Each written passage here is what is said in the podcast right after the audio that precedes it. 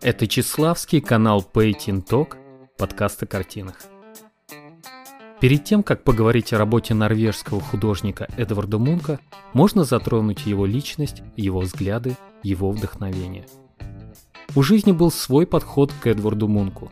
Несмотря на то, что его отец был врачом, Эдвард в детстве часто болел, как и вся его семья.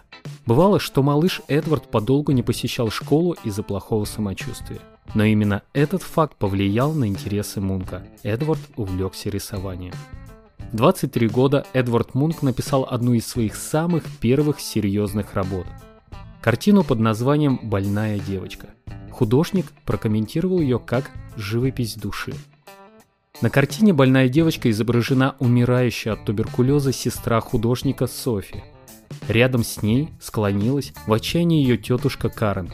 Девочка будто утешает родственницу, осознавая свое тяжелое положение, и все это на одном полотне. Это были последние моменты жизни Софи. Полотно было принято обществом города Осло весьма негативно, но искренность кисти и глубина момента со временем придали картине ценность. Существует предположение, что одна из значимых работ Эдварда Мунка, картина «Крик», является иллюстрацией к роману Федора Михайловича Достоевского «Преступление и наказание».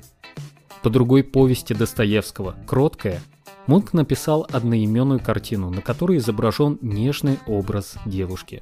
Эту работу художник оставил себе, повесив ее у кровати. Картину Эдварда Мунка «Кроткая» можно увидеть в правой части полотна на автопортрете художника, который называется «Между часами и кроватью». Интересным способом Эдвард Мунк привлекал внимание к своим картинам. У Мунка был свой печатный станок и понимание того, что для простых граждан его картины были слишком дорогие. Но графическая картина, то есть печать, позволяла популяризировать творчество художника и даже проводить специальные графические выставки.